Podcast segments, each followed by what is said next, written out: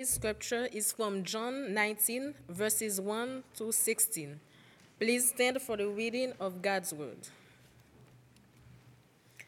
Then Pilate took Jesus and flogged him, and the soldiers twisted together a crown of thorns and put it on his head and arrayed him in a purple robe. They came up to him and saying, Hail, King of Jews, of the Jews and struck him with their bands. Pilate went out again and said to them, See, I am bringing him out to you, that you may know that I find no guilty in him.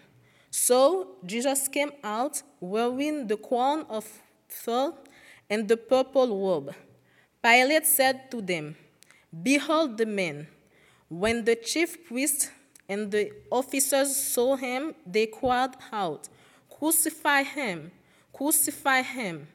Pilate said to them, Take him yourselves and crucify him, for I find no guilt in him. The Jews answered, We have a law, and according to that law, he ought to die because he has made himself the Son of God.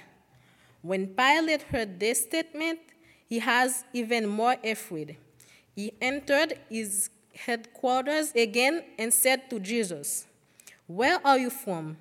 But Jesus gave him no answer. So Pilate said to him, You will not speak to me? Do you not know that I have the I have authority to release you and authority to crucify you? Jesus answered him, you would have no authority over me at all unless it had been given you from above. Therefore, he who delivered me over to you as the greater sin. From then on, Pilate sought to release him. But the Jews cried out, If you release this man, you are not Caesar's friend. Everyone who makes himself a king opposes Caesar. So when Pilate heard these words, he moved Jesus out and sat down on the judgment seat at a place called the stone pavement and in Aramaic Gabbatha. Now it was the day of preparation of the Passover. It was about the sixth hour. He said to the Jews, Behold your king. They cried out, Away with him, away with him, crucify him. Pilate said to them, Shall I crucify your king? The chief priests answered, We have no king but Caesar. So he delivered him over to them to be crucified. This is God's word.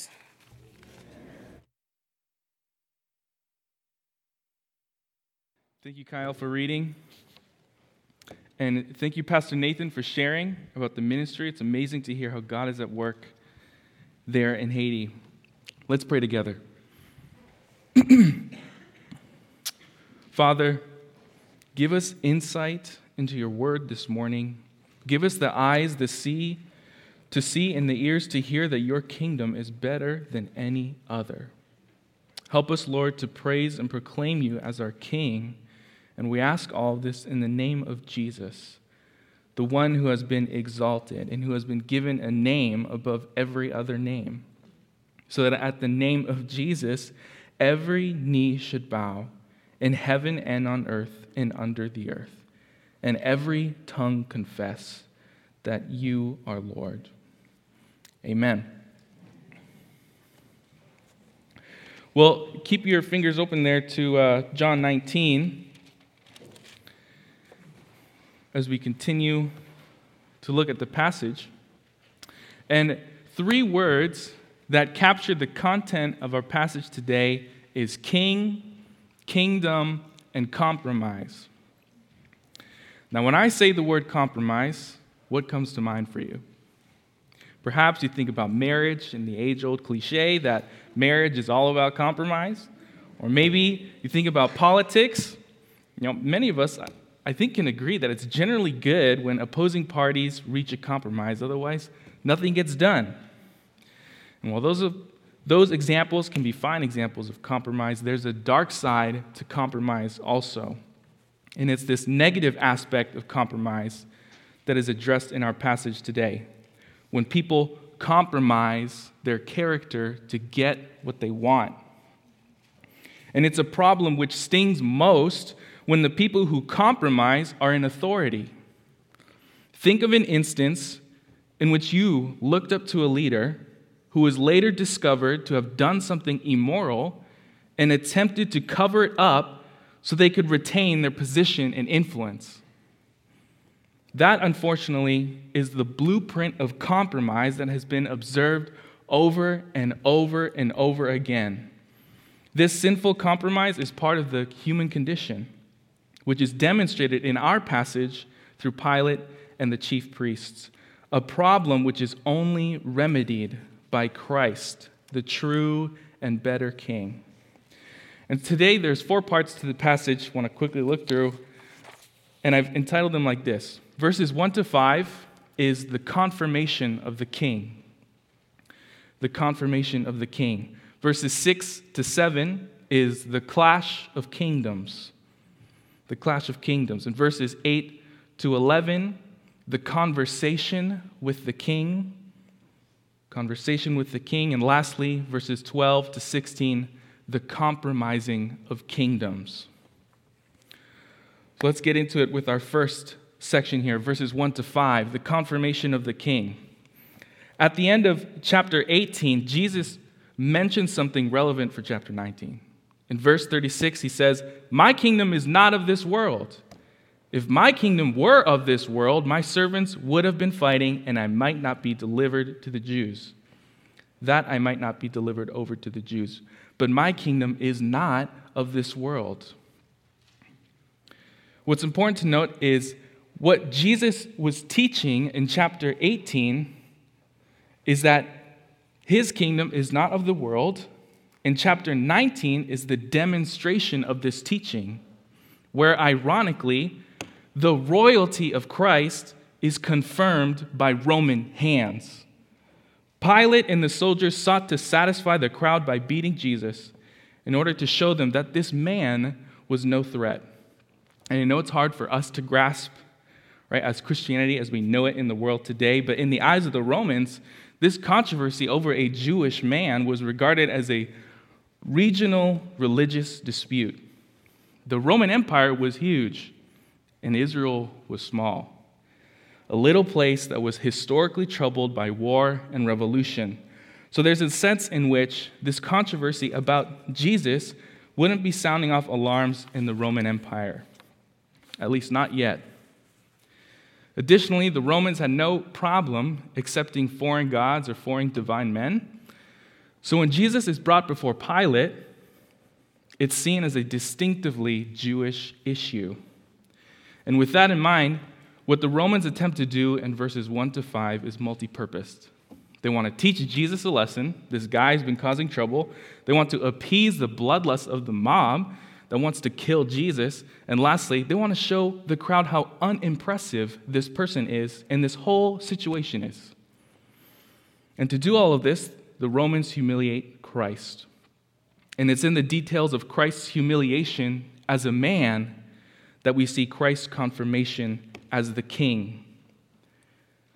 The soldiers crown him, dress him, flog him, and call him king. And to top it all off, Pilate brings him out before the Jews and declares, Behold the man. Calling him a man is purposeful. Pilate presents this bruised and bloodied person, mockingly dressed in royal garb, and plainly says, Here's the man. Here's the guy you're so worried about. We just beat him up and humiliated him. Don't you see how insignificant he is? And the whole approach is distinctly political, right? Pilate wants to get the mob off his back. He has twice stated he thinks Jesus has no guilt. But he has no problem flogging Jesus if it means he can move on from the whole scenario. And we'll get to the crowd's response in a minute, but before we get to that, appreciate this. You and I have the advantage to read this text in light of the crucifixion, the resurrection, and the Old Testament. The Romans, in ignorance, sought to humiliate Christ as a mere man by mocking the idea of his kingship.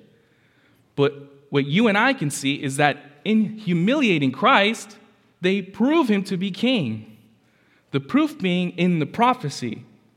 In Isaiah 53, we read of the suffering servant, a descendant of King David who was spoken to be God's unique servant king who would atone for the sins of God's people. In John 19 is fulfillment of the servant's sufferings. Listen to this verse from Isaiah, chapter 53, verse 7. He was oppressed and he was afflicted yet he opened not his mouth. Like a lamb that is led to the slaughter, and like a sheep that before its shears is silent, so he opened not his mouth. He was oppressed and afflicted. We'll reference Isaiah again as we continue to make our way through the passage. But for now, note this.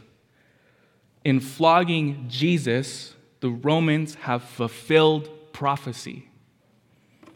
Far from discrediting Jesus as an insignificant commoner who is caught up in some religious controversy, they have confirmed that this man is the long awaited descendant of David, the king who would suffer for his people.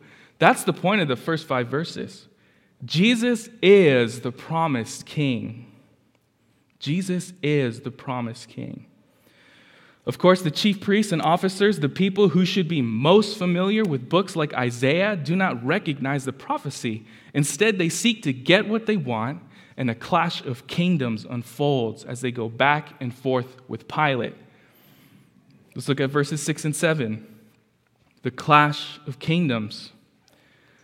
So, prior to John 19, we've already read of the intent to kill Jesus in the Gospel of John, for example, right? After Jesus raises Lazarus from the dead, many Jews gathered together to figure out how to kill Jesus. The difference is in John 19, in verse 6, we get the first explicit mention of crucifixion. And it's not merely mentioned. This is no mere suggestion. The grammar is clear. This is a demand. The chief priests know exactly what they want and they boldly cry out for it. Pilate, of course, aware of what's going on, can see that this crowd doesn't care whether he finds Jesus innocent or not. They want Jesus crucified. And the only way they'll get crucifixion is if Pilate makes it happen. And I've called this the Clash of Kingdoms because the chief priests want Pilate to use his political authority in order to support their religious authority. By demanding crucifixion, the chief priests are telling Pilate how to do his job, all because Jesus threatens the status quo, their religious kingdom.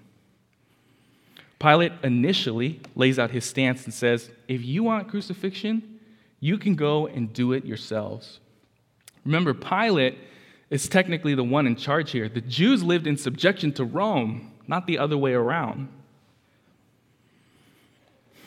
But here's the point both Pilate and the chief priests belonged to little kingdoms where they each wielded authority, kingdoms where there were certain ways of doing things.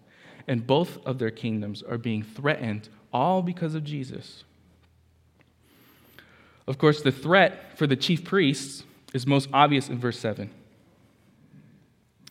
In this exchange between Pilate and the crowd, the Jews finally tell Pilate what they're so upset about.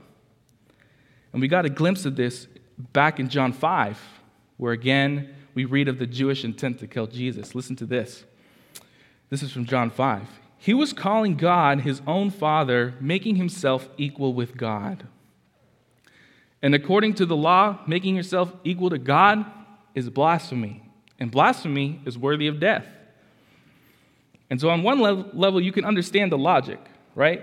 They have a law, the law was broken, consequences should follow. But they've got it all wrong. The Jews were expecting a conquering, powerful, triumphant Messiah who would mightily topple the Roman government and reclaim Israel. And when they encounter Jesus and see he's none of those things, they cannot accept that he is the promised king. They're unwilling to entertain the idea that he might actually be the Son of God, which is important because if Jesus is the Son of God, no laws are being broken. Well, since they're unwilling to accept him as king, they rightly recognize that if they don't do something about this Jesus, he's going to mess up their religious establishment, their kingdom as they know it. And so they bring him to Pilate to get Pilate to do their dirty work. A clash between Pilate and the priests. All right, we're moving quickly, but let's look at the third section the conversation with the king in verses 8 to 11. So there's a lot of interesting things we could say, but I want to focus on verses 10 and 11. After asking Jesus the question, Where are you from? Jesus responds with silence. And this is understandably offensive to Pilate. Pilate is the Roman authority who just had Jesus beaten and humiliated, and his life is hanging by a thread. Like, how are you not going to talk to me? I'm the only thing standing between release and crucifixion. But again, in light of Isaiah, we can see what's going on here. Listen again to verse 7. He was oppressed and he was afflicted Yet he opened not his mouth, like a lamb that is led to the slaughter, and like a sheep that before its shearers is silent. So he opened not his mouth. His silence, Jesus' silence, is not explained by fear or arrogance. His silence is prophetic. And because it is prophetic, it is further confirmation that he is the long awaited king. Look at the first half of verse 11.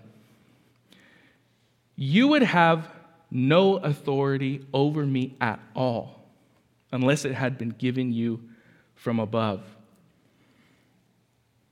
Jesus, in this verse, is affirming that the chief priests who arrested him and brought him over to Pilate have no authority over him. Pilate, who had him flogged and mocked, has no authority over him. Even as he sits there where his life hangs in the balance, Pilate has no authority over Jesus. And even if we were to affirm that Pilate has some semblance of authority over Jesus, it would be a secondary authority. Yes, Jesus sits under judgment of Pilate. Yes, he will ultimately face crucifixion per Pilate's orders, but all of it falls under the purview of God's control. Everything that is taking place is happening according to the plan and purposes of God. So when it gets down to it, here's what we can confirm, what we can affirm in all of this Jesus, as king, is in control.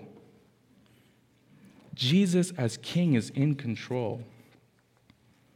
And this fact of God's control is substantiated by the rest of chapter 19. Here's where we'll spend our time. A little more of it, at least. Verses 12 to 16. The compromising of kingdoms. Verse 12 through 16 is the climax of two kingdoms clashing, the result of which is massive compromises on both sides compromises which send Jesus to the cross. And we will take these in order, starting with Pilate. Remember, up to this point, Pilate has publicly, clearly stated that he finds no guilt in Jesus. And in verse 12, we read that he sought to release Jesus. But there's a disconnect. How can it be that Jesus, who is publicly declared innocent three times, still ends up being sent to the cross? The answer is compromise. The crowd was able to manipulate the governor with two statements in verse 12. Let's look at the first. First, saying, If you release this man, you are not Caesar's friend. By saying this, the crowd threatens Pilate's political aspirations and position. Contextually, the title friend of Caesar carried significance during this time period. To be a friend of Caesar meant you were favored by the emperor. The crowd, aware of this, weaponized the designation to say if you release this man, then you might as well give up every attempt to be in the emperor's good graces. But that's just the first statement. The second statement drives the threat even further, saying, Everyone who makes himself a king opposes Caesar. In essence, not only would you dash any hopes of being in the good graces of the emperor, if you release Jesus, you will actually be in opposition to the emperor because you would be his ally. And being complicit in insurrection of the emperor will no doubt result in serious consequences. So Pilate, who has authority as a Roman governor, compromises when he permits injustice to go on in order to keep his post. Think about how terrible this is. He is willing to execute Jesus if it means keeping his job. And what does that tell us about the kingdom, the political world that Pilate belongs to? It tells us that this, this kingdom is corrupt. If you live under a rule and reign of leaders who can be coerced into killing innocent people, that is not a kingdom you want to belong to. But Pilate is not alone in his sin. We need to consider the chief priests as well. In verse 15, the Jews crowd a second time, demanding that Christ be crucified. Pilate, in turn, responds to their demand with a humiliating question Shall I crucify your king?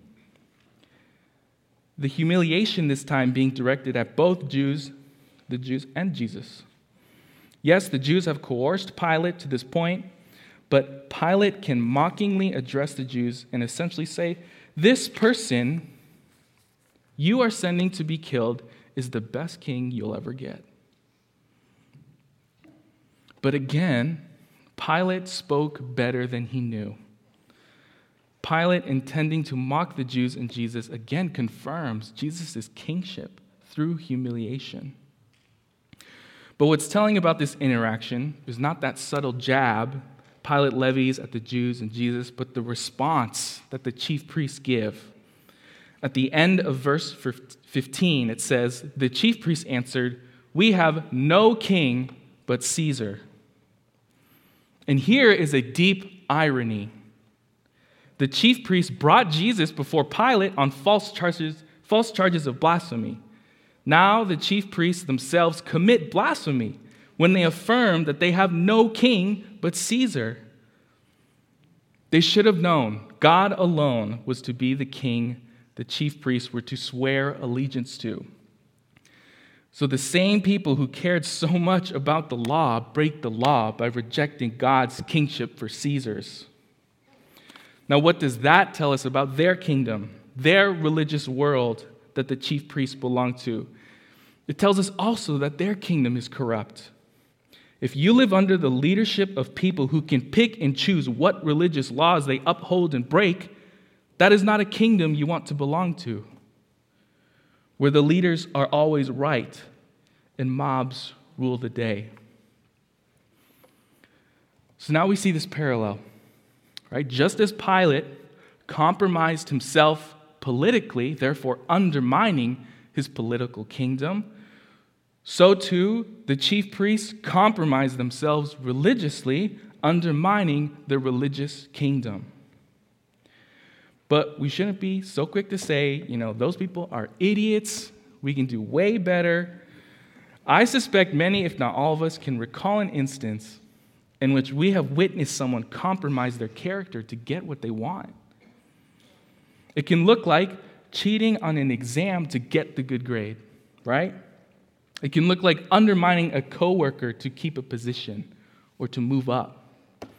However, large or small, we have witnessed compromise in others, but not only have we witnessed it in others, if we're honest, we have all compromised ourselves at one point or another.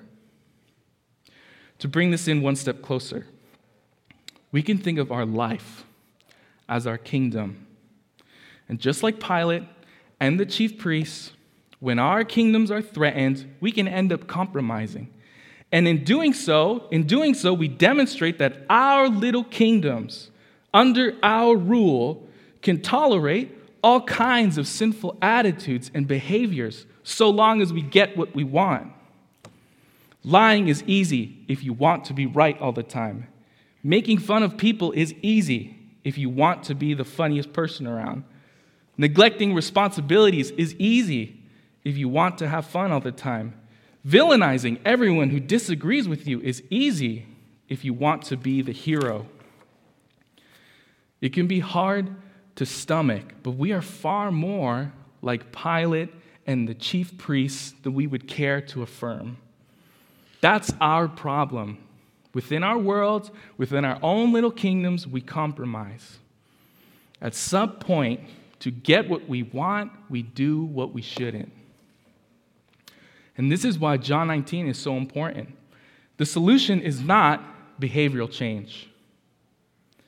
The problem of human sinfulness, this inward disposition to tolerate compromise, cannot be incrementally reformed by pure reason and human will. The solution is not reform, but revolution, a spiritual coup, if you will. Meaning, we need to be dethroned as would be kings to make room for the true king. Not just any king, but the king who did not compromise, the king who brings us into a better kingdom, something made possible only through the king's cross. Look at verses 13 and 14 with me. In verse 13, we're given extra details that pull us into the narrative. Pilate brings Jesus out, sits him down, and Pilate takes his position on the judgment seat to make an official decision. And as this is being described, we are given a detail concerning timing in verse 14, where it says, Now it was the day of preparation of the Passover.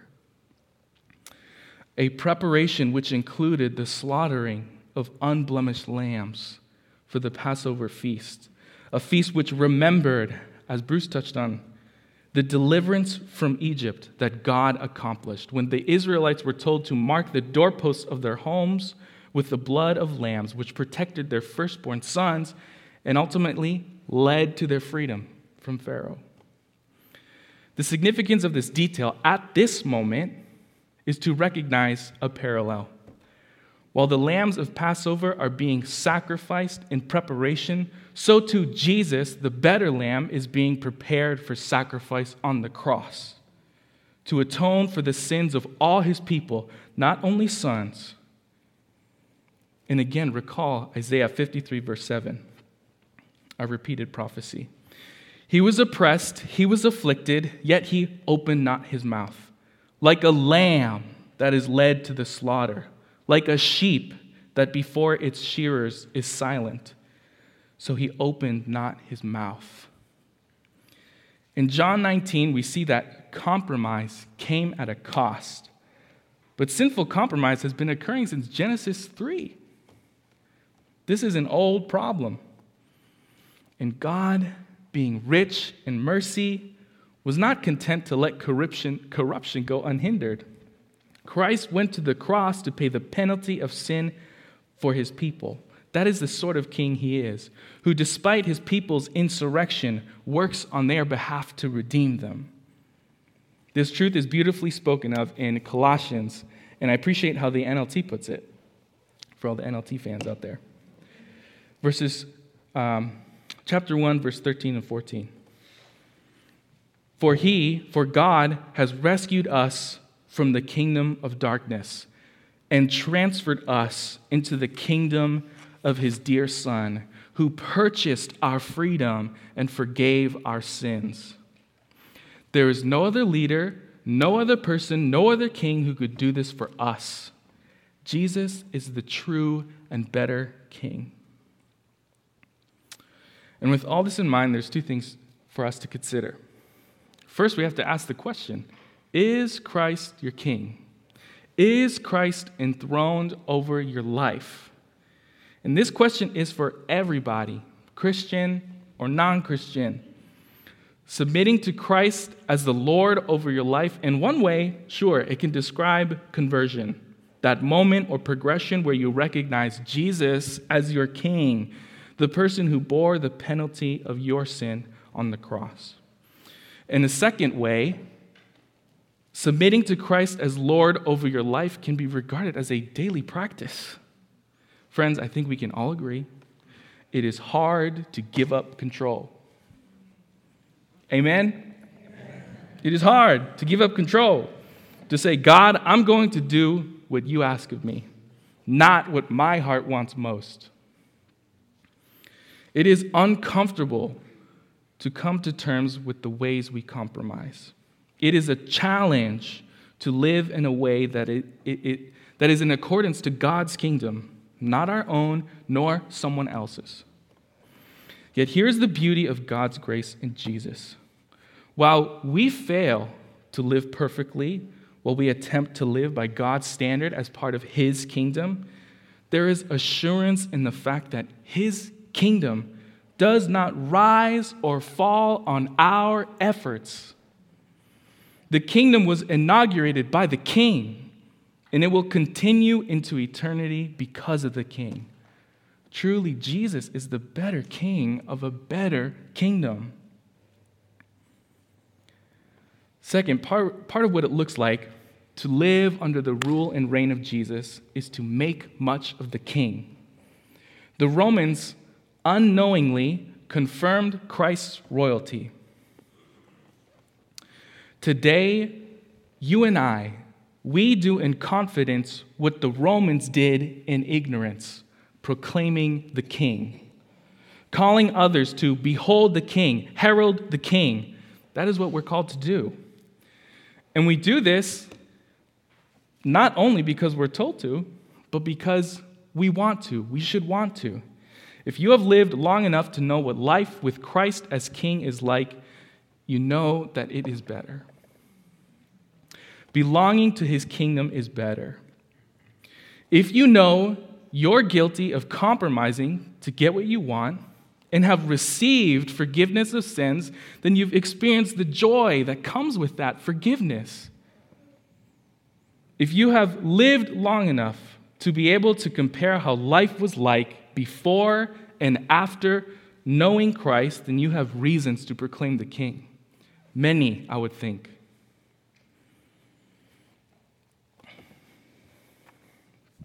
Now, to close, I want to talk to you about a song that beautifully captures some of what we've been talking about.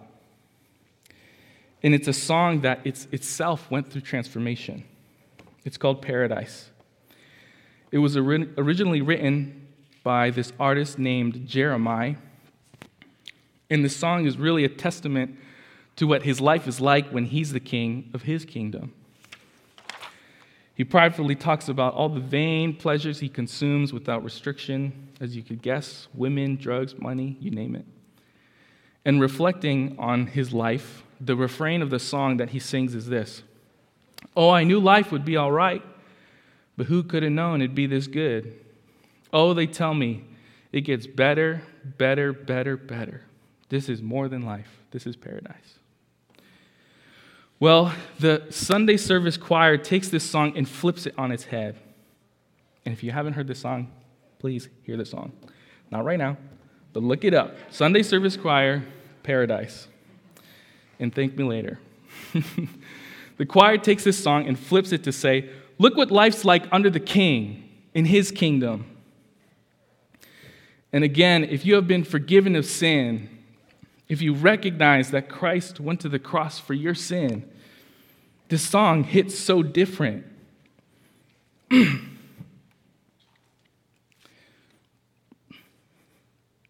I wasn't ready for this. if you, like me, can reflect on your life, before Christ was your king, and you know you've compromised. this song is so sweet.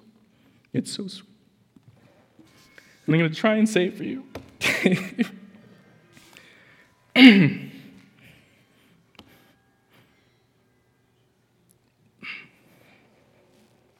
All right, can't look at you guys. Just gonna have to read this. um, here's the lyrics. It says, "Oh, we knew life would be all right, but who could have known it'd be this good?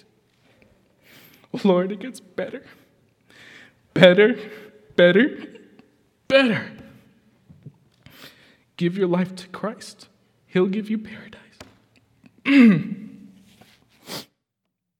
I probably should have rehearsed this.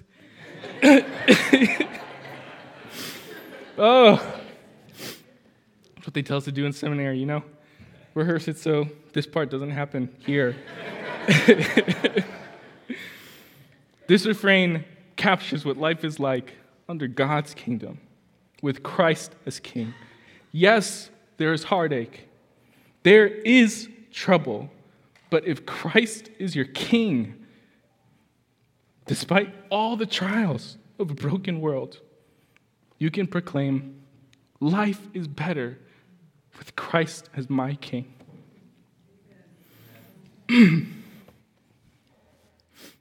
let's do that, shall we? Proclaim the king of a better kingdom. Let's pray.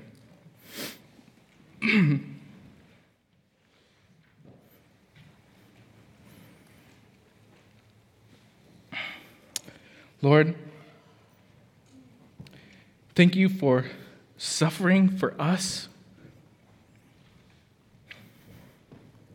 for being mocked and beaten and bruised for us. Thank you for not compromising, for not caving in despite the affliction and oppression you experienced. Thanks to you, we have forgiveness of sin and citizenship, belonging in your unfailing kingdom. Thank you, Lord. You are our King, and we want to make much of you. We pray all of this in the name of Jesus. Amen.